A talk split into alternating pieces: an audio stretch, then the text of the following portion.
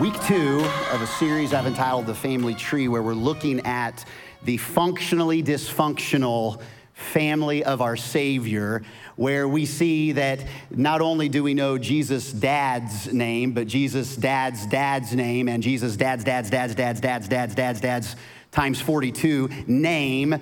We see all of this genealogy, and we're going to dive into that today. I encourage you that if, uh, if you're taking notes, open up the bulletin and you can fill in the blanks. Uh, you can open up the Timber Creek app and you can follow along there. We have a digital blanks there. Uh, if you say, ah, I'm taking notes isn't my thing, that's okay. Don't, you don't have to do that. Just write down everything I say and you'll be fine. Uh, I want to start with this thought. Just we're going to jump right in, and, and it's this everyone loves a good story.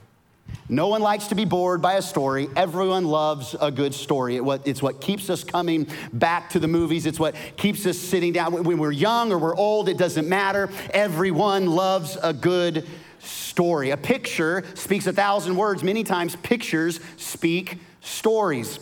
Here's a picture that my mom had in, uh, uh of, of me growing up. This is me in kindergarten. And uh, you can tell that I was on a a pastor's salary as a kid. This guy's actually got like wrestling outfit, and it looks like my mom just wanted to dress me for success. Like she dressed me in my Easter outfit, apparently. I don't know why. Like, oh, Jesus is risen, and so will you against SWC. Uh, I wish there was a good story about this, but no, I got crushed. I just got, I just got crushed by the dude in the uh, headgear. I didn't even have headgear. That may be some of my issues, okay? Everyone loves a good story. This one isn't a good story. But the truth is, story is a universal language. You can speak story with your hands and your eyes, and slow and quiet and loud and boisterous. And, and there's stories that we love of the underdog and the David and Goliath and the Cinderella. And we just love stories. And here's what's beautiful about stories when we're young, we'll ask for a drink of water before bed or when we're in bed just to try and stay up. And how many of you have ever had your kids come in? You, you uh, have come into the room and your kids have said, Will you tell me a story? There's just something, we're just attracted to stories. Even I've sat not only with my own kids and yelled across the house, you know, suck your thumb, you know, instead of getting a drink of water.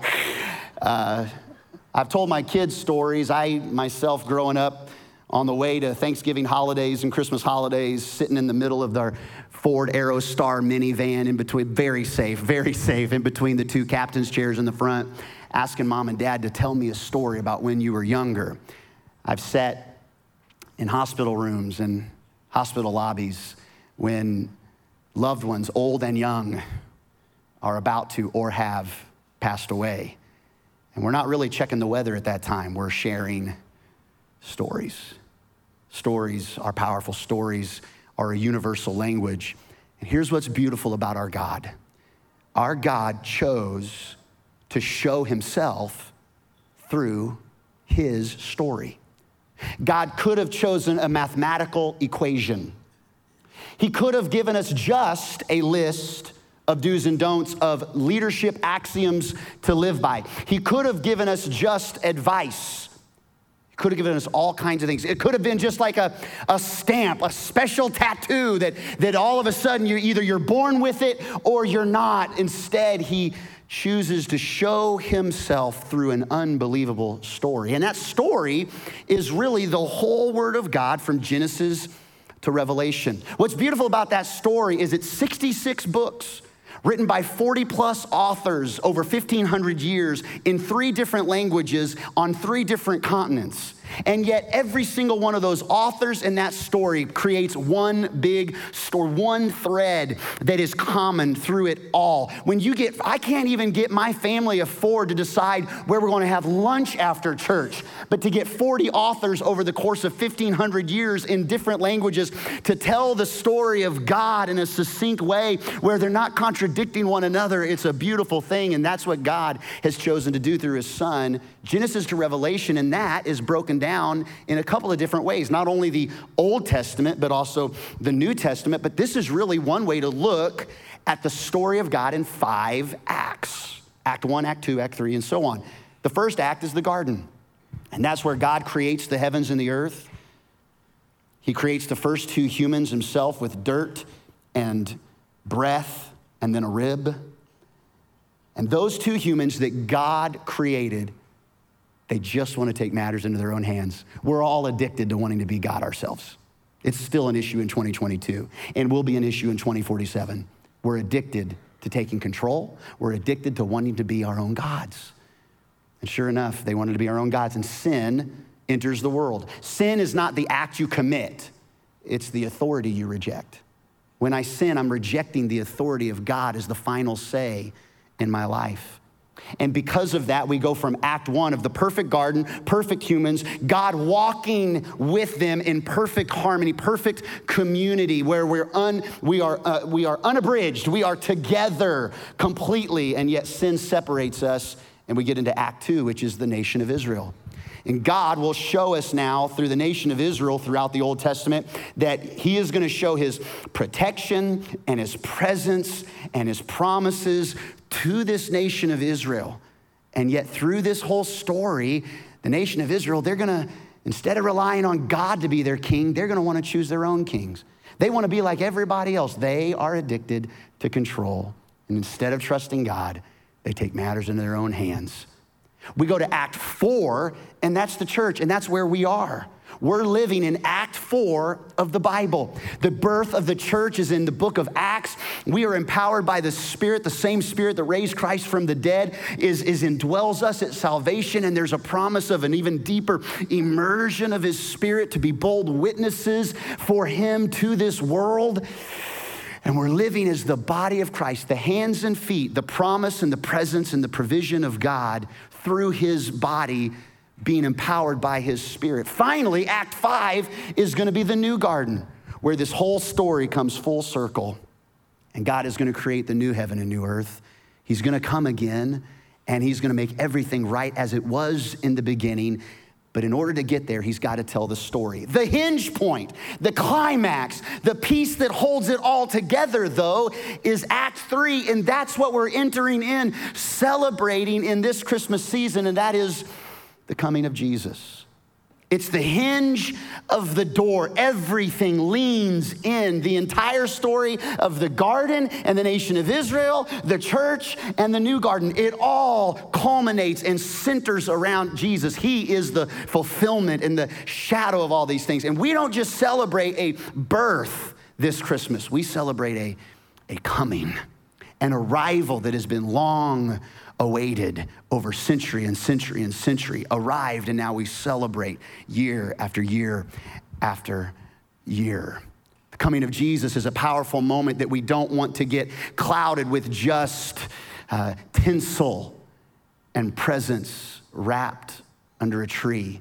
It's fine to do all those things, have fun, ho, ho, ho, but let's make sure that we understand the, the the power behind not just a birth of a Virgin Mary, but the coming of the fulfillment of God's story to us.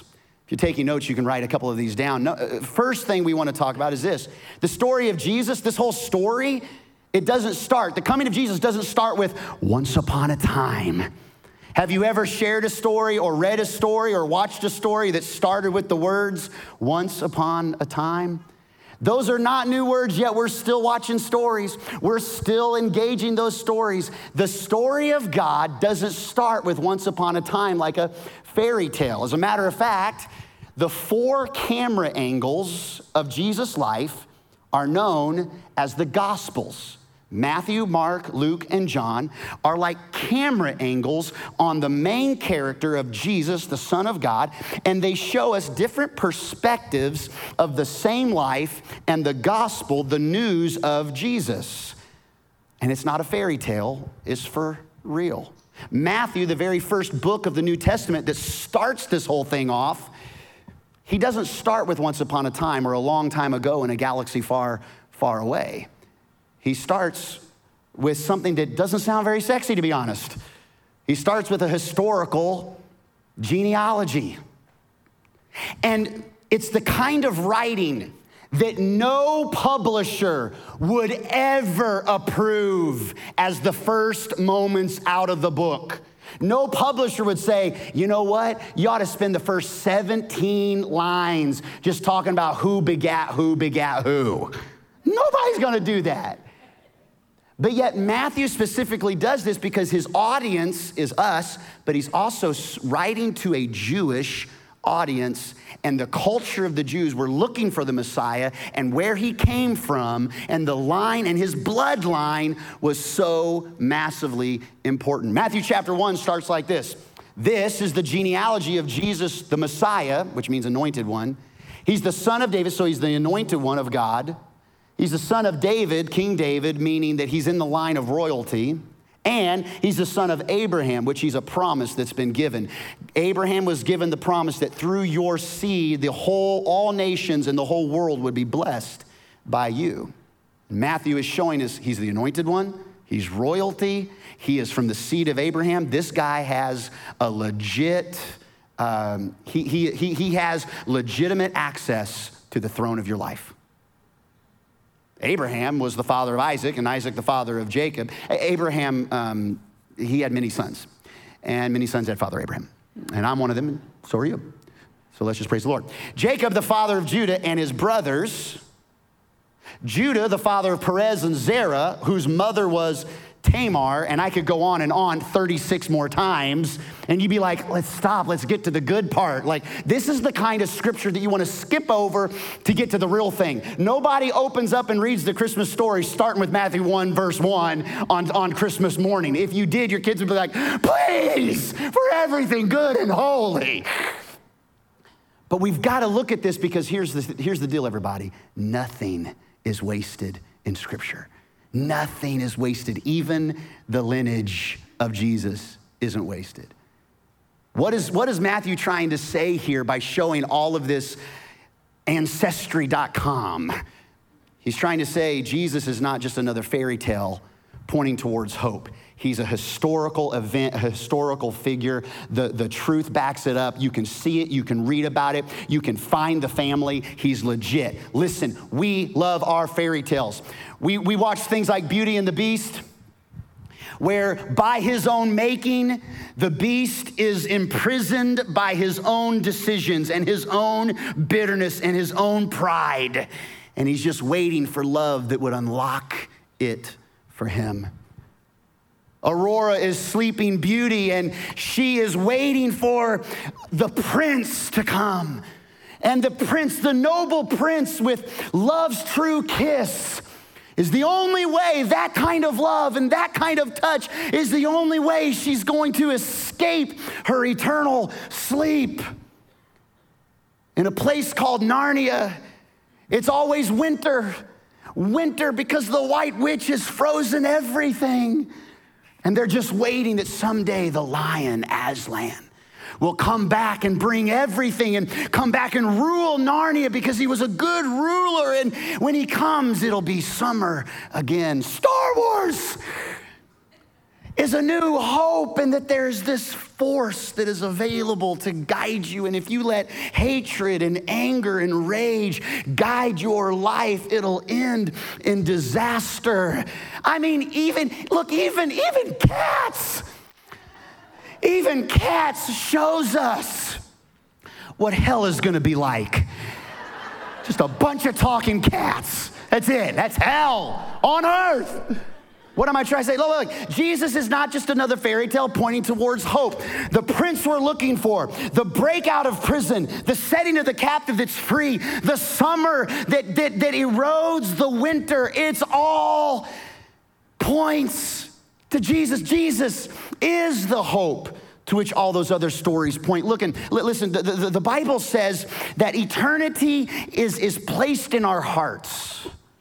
There's a longing that you have. That, that you just, you want to see true love and you want to see the supernatural and you want to experience something bigger than yourself. It's locked up inside of you. And I'm telling you, that's not just you being addicted to Lord of the Rings. That is the, the King of Kings and the Lord of Lords being alive and well and interested in showing you he is the answer that you're looking for. He's the answer to all issues but we are addicted to wanting to come up with our own answers to our problems. The genealogy shows us he's pointing us to the real hope. Here's another one, number two.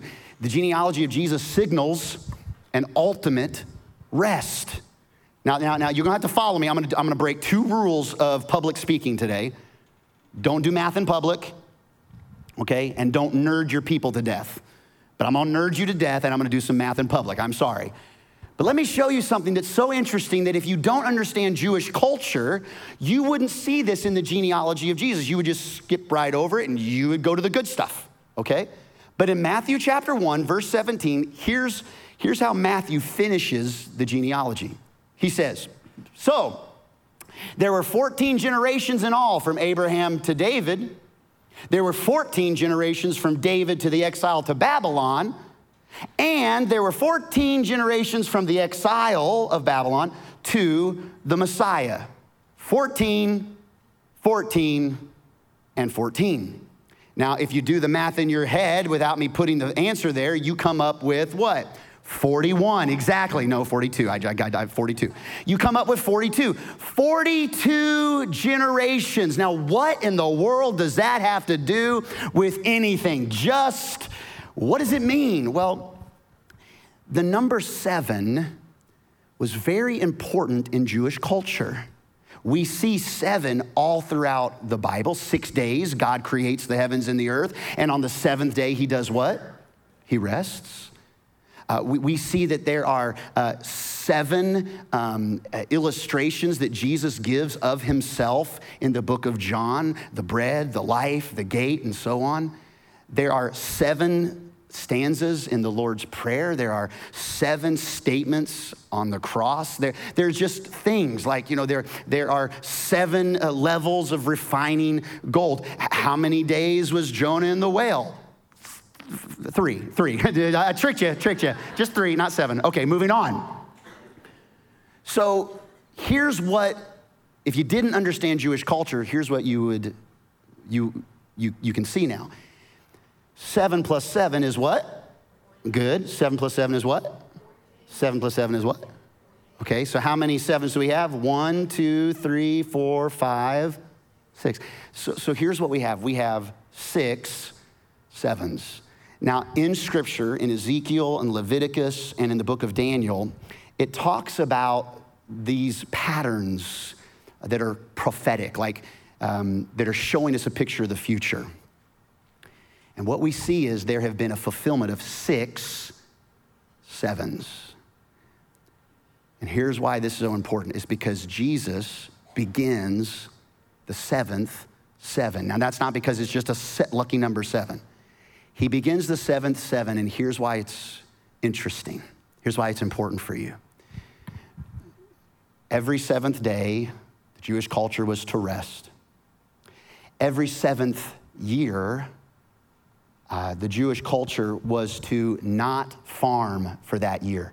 They were to let the soil lay dormant and give that year back to God, that entire year. When you're an agrarian society and all your income comes from farming corn and wheat and, and soybeans, you, you, you have, you got to rely on yourself. And he says, no, no, no, you rest.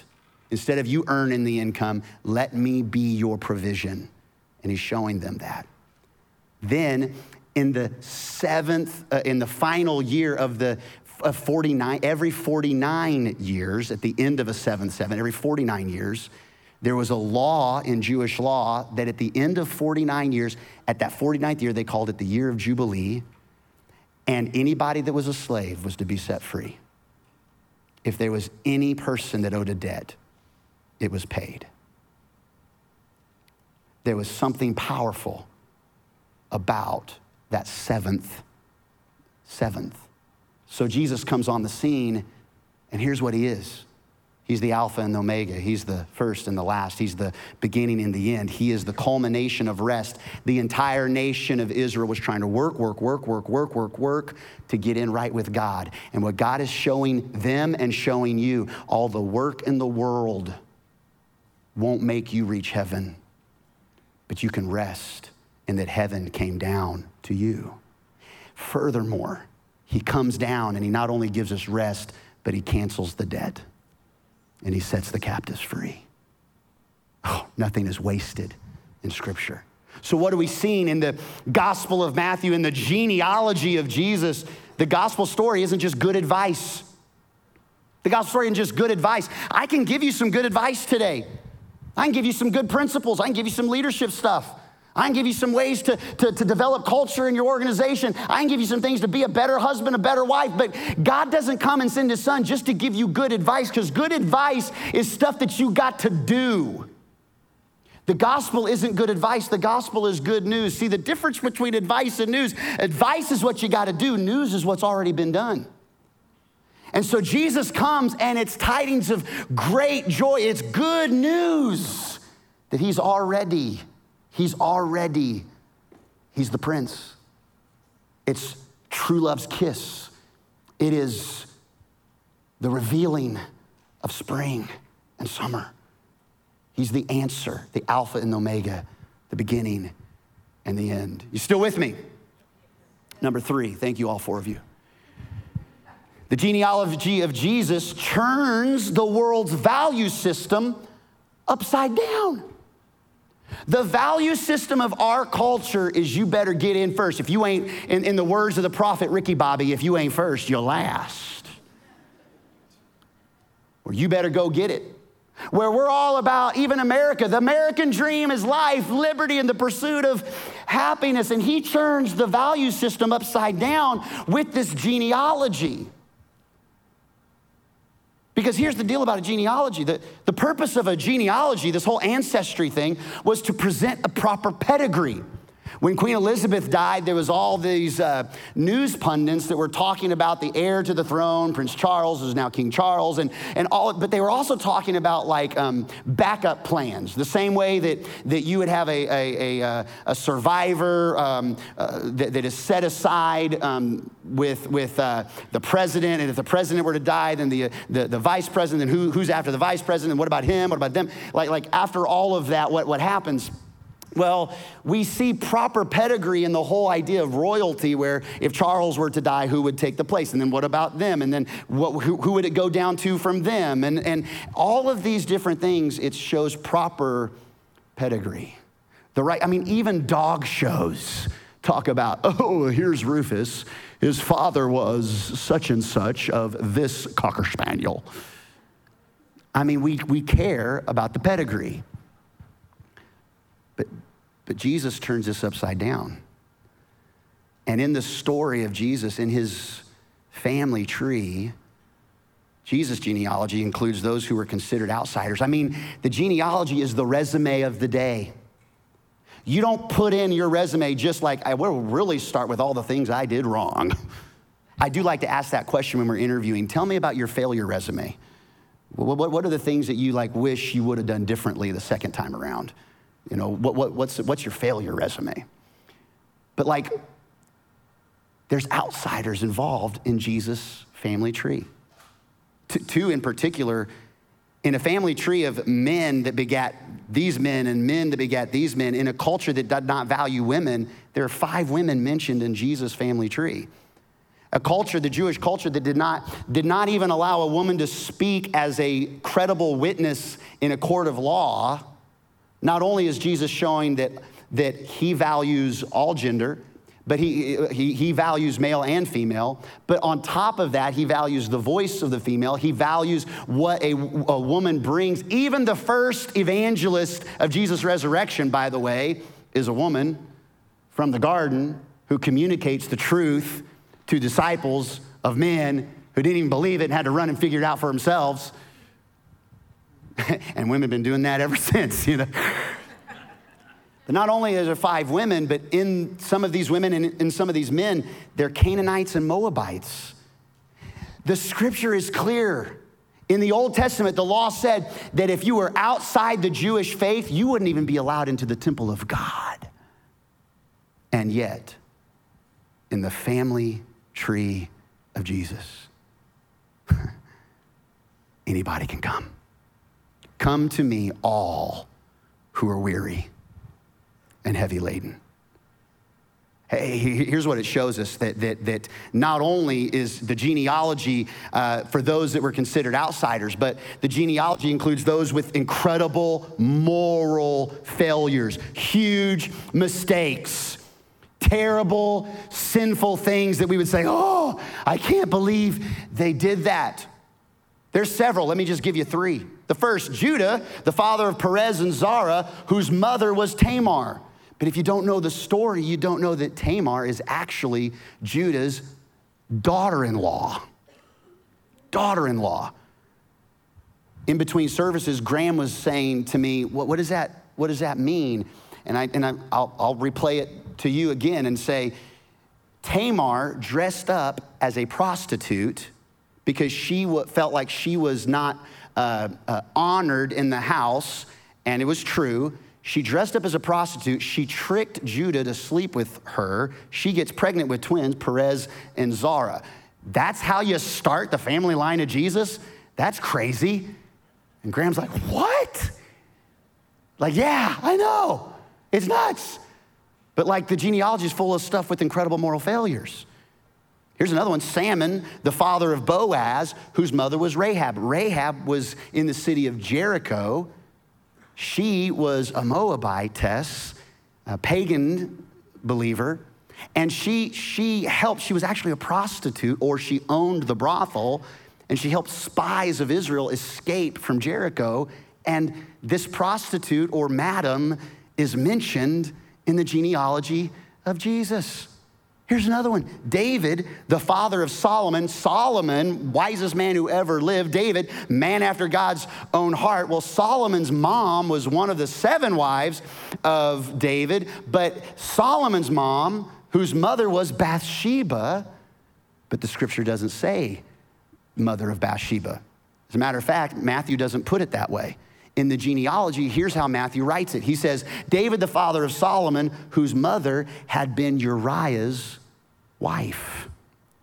He says it there to make sure that it's not going to be scraped underneath the rug, that there is a legitimate issue here, that David, a man after God's own heart, had a moral failure. He took another man's wife, slept with her instead of being on the battlefield, and in order to cover up the unwanted pregnancy, he has her husband killed in battle. And, and Matthew says, We're going to remember this because God is going to reach you no matter what your past, no matter what your decisions. And even David, if David can still still be known as a man after God's own heart. And still in the genealogy of Jesus, we can have the mother uh, uh, whose, whose husband was Uriah. Then you, no matter what you've done, over your flaws and over your failures and over your regrets, I'm telling you, there's room at the family table for you as well. There's room for you. What does it say? It says that if, you, if you've messed up, you can be in. Just receive his grace. You know what else it says? It don't matter if you're the king of the nation. You need grace too. So you can't earn it. You just have to receive it.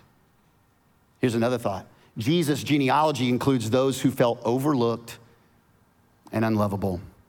You know, there are uh, fun, exciting times at Christmas and Thanksgiving, but it's also one of the loneliest seasons of the year.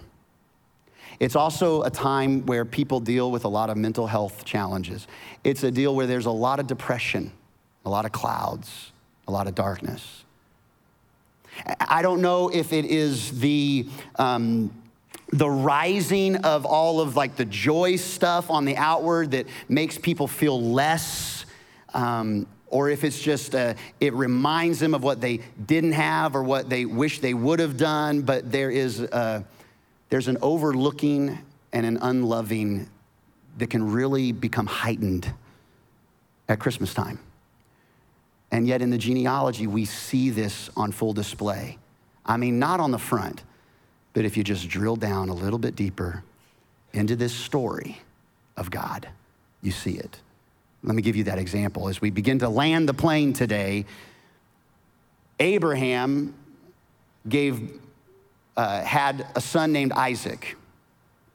Isaac got married, and he had two sons. They were twins, Esau and Jacob.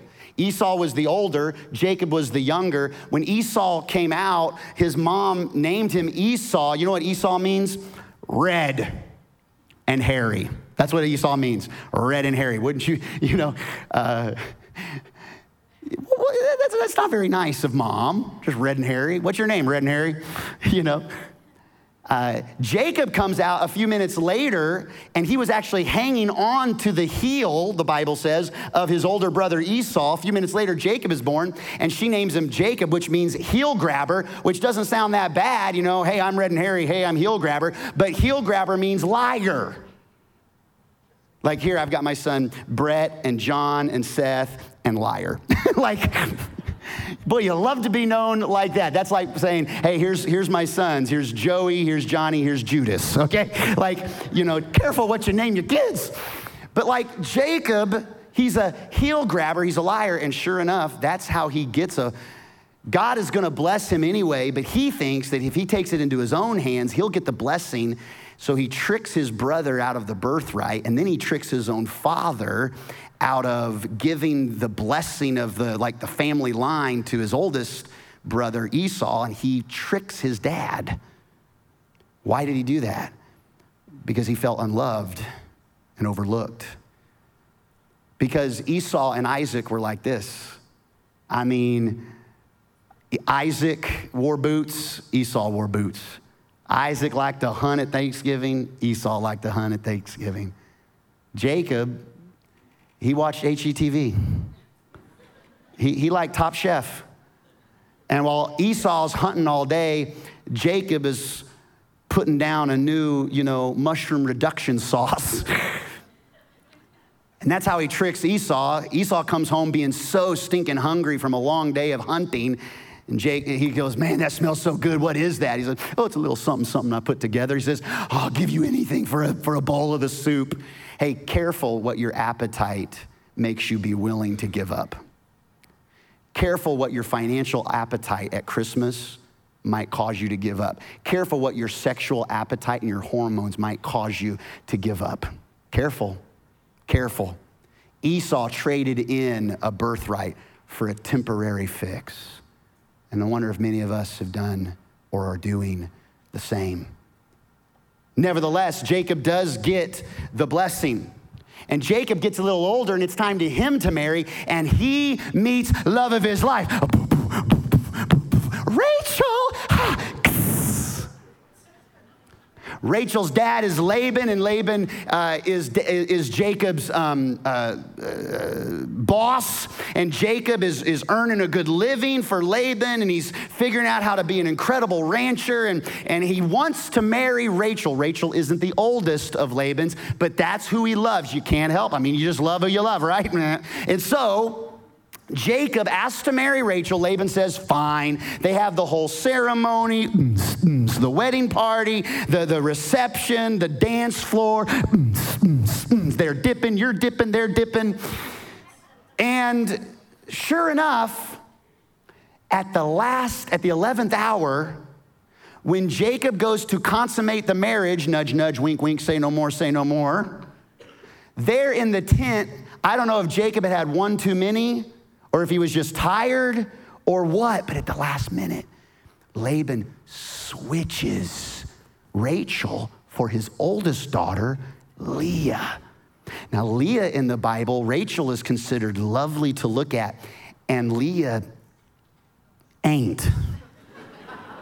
like there's a like Jacob just didn't just have like I love you, but I'm not in love with you kind of thing with Leah.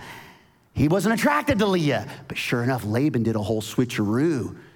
Jacob wakes up the next morning having fulfilled his responsibilities on the honeymoon night. And he opens up the zipper of the tent, and the sun comes in, and he leans over and say, "Hey, I'm gonna go grab a Starbucks." What do you? Ah!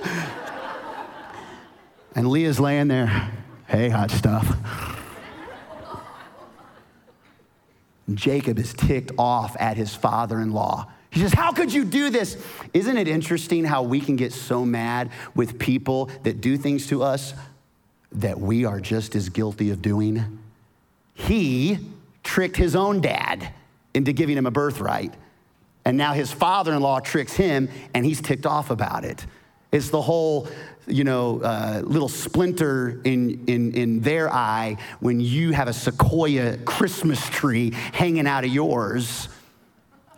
And so, sure enough, Jacob loves Rachel, but he's forced to marry Leah.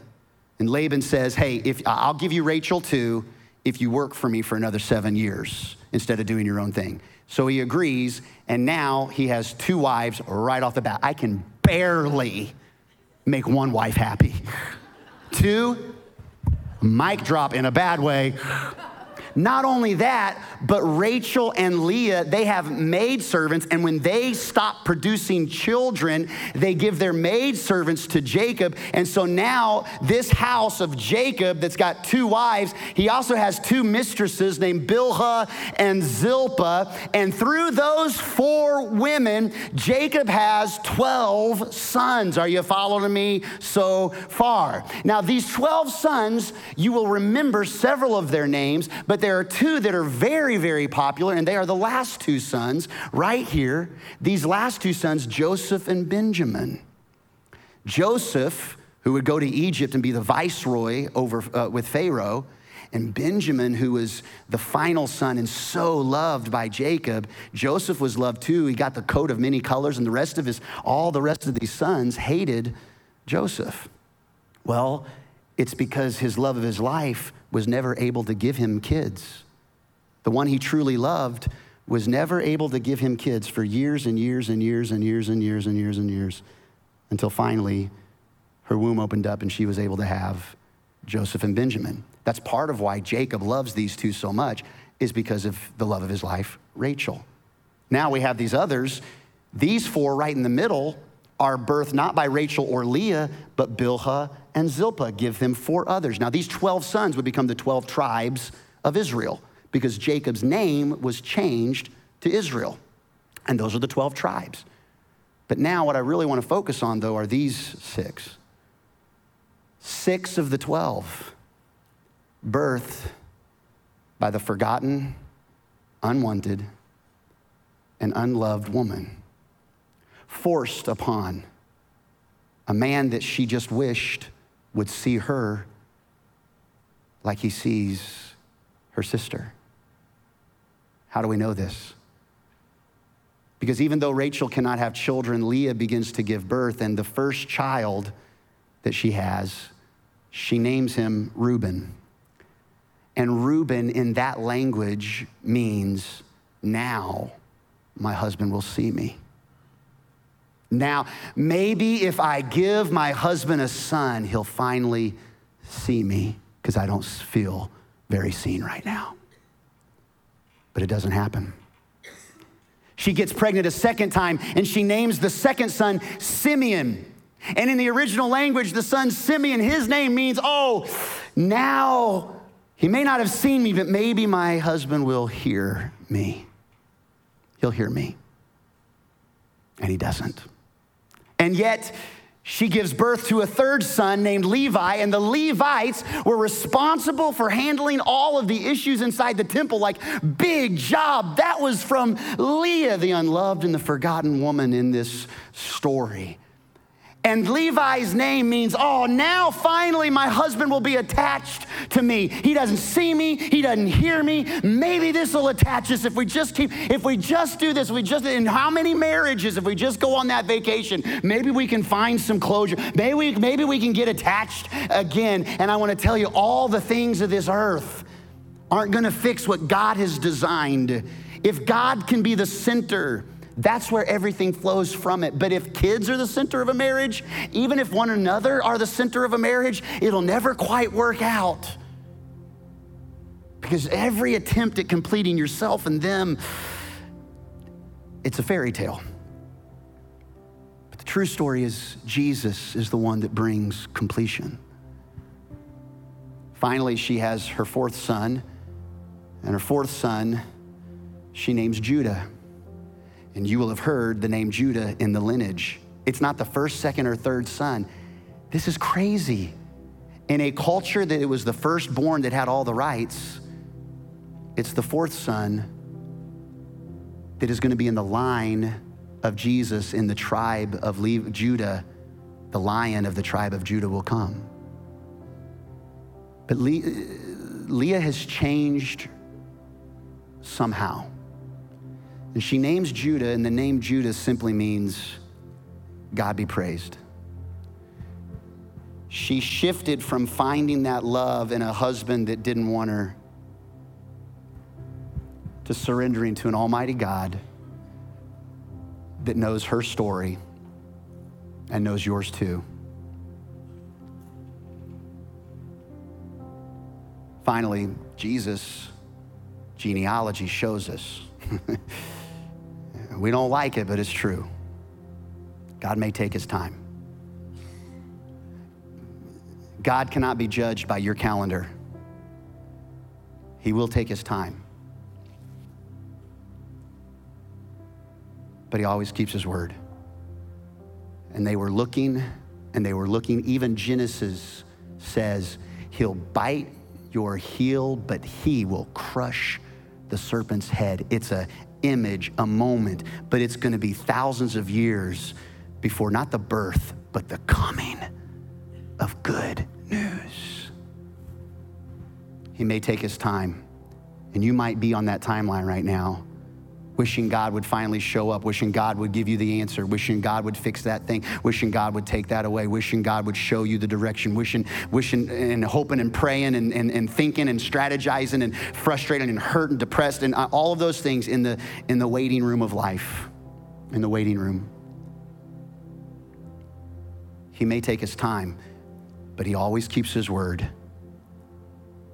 This is part of what we celebrate at Christmas final question that maybe you would ask that I know I've asked.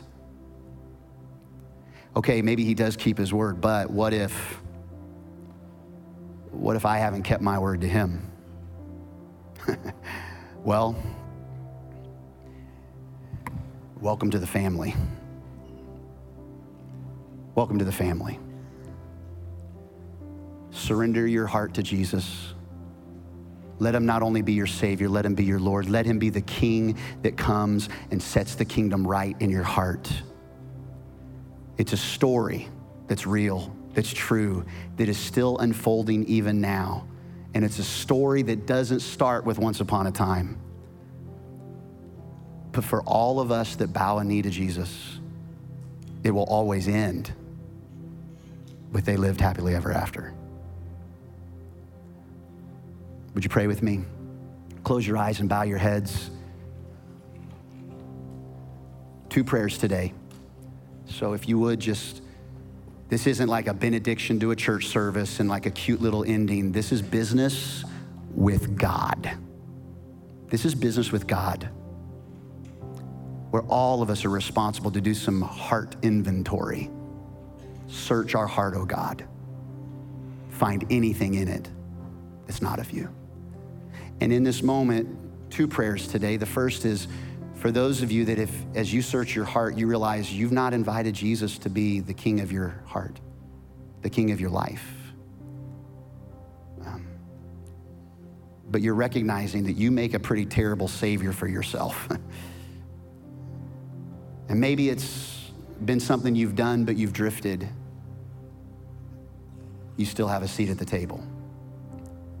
And if you're here today and you need to, for the first time or a fresh time, invite Jesus to truly be your king, truly be the answer to your life. If you need that, I want to invite you to pray today. And it's not my prayer, it's your prayer, but I'll guide you. And if you need that today with no hesitation, I'm just going to say, you're saying, hey, I need to surrender to Jesus today to be my king. If that's you, just put a hand up in the air and then you can put it right down. Just put it up and then put it down. Yeah, thank you, thank you. Anybody else? All across this auditorium, want to make sure I give you an opportunity. Anybody here, anybody in Nacogdoches, Diboll Duncan, I need to, I need to make Jesus the king of my life. Okay. In your own words, you simply say, Jesus, thank you for not being a fairy tale, but be, being for real, for showing me how much you love me and that I can be a part of your family. And I can't earn it. I can't be good enough. I just have to receive your grace today.